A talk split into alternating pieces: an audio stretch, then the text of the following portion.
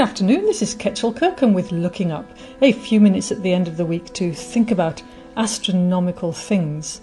And now I'm here with Elias Aydi, who's a research associate at Michigan State University. He's actually dialing in from Lebanon at the moment, and he's been doing some very fascinating research about the end of our star.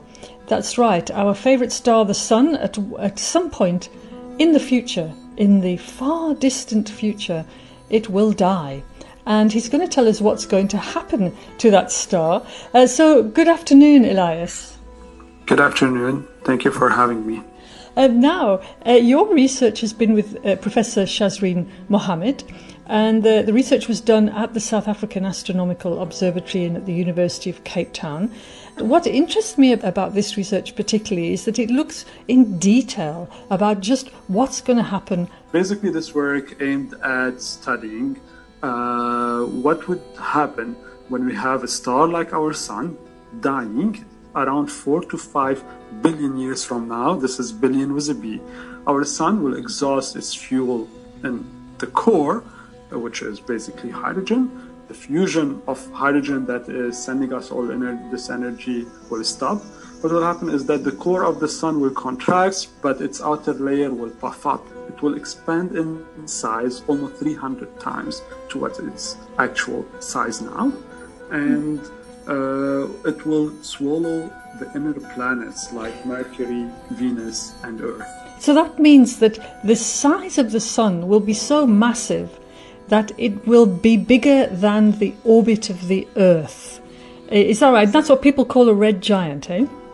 Exactly. So during this phase, because the sun has lost its equilibrium that has been going for billions of years, like now, what will happen is that the sun will start contract and expand through regular cycles with period of around a year.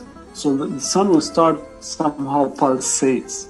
And these pulsations that are happening over a time scale of a year will send shock waves through this dense pool of gas and dust around it.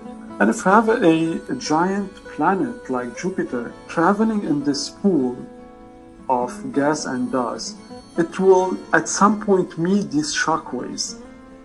And this when it meets these shock waves, the wake behind Jupiter will create shocks with these shock waves. It's like when a wave on the surface of the ocean meets the wake of a speedboat. It's a similar mechanism, but of course much more extreme. So, so now, what you're looking at is looking at something in the extreme future, the interactions of, of this dying sun with the planets around it, and, and these shock waves that are being that are being given off. I must say, it's almost comforting to think of, you know, of, of a doom-like situation so far into the future, um, because it's not happening to us now.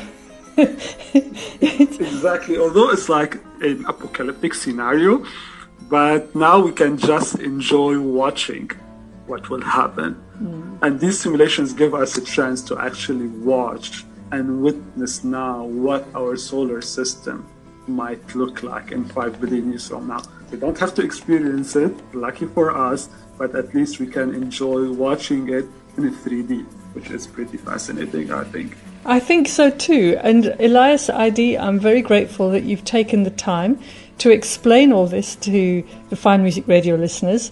So now we know. And good luck with the rest of your research, Elias. Thank you so much, and thank you for having me. And for now, this is Kechil Kirkham wishing us clear skies.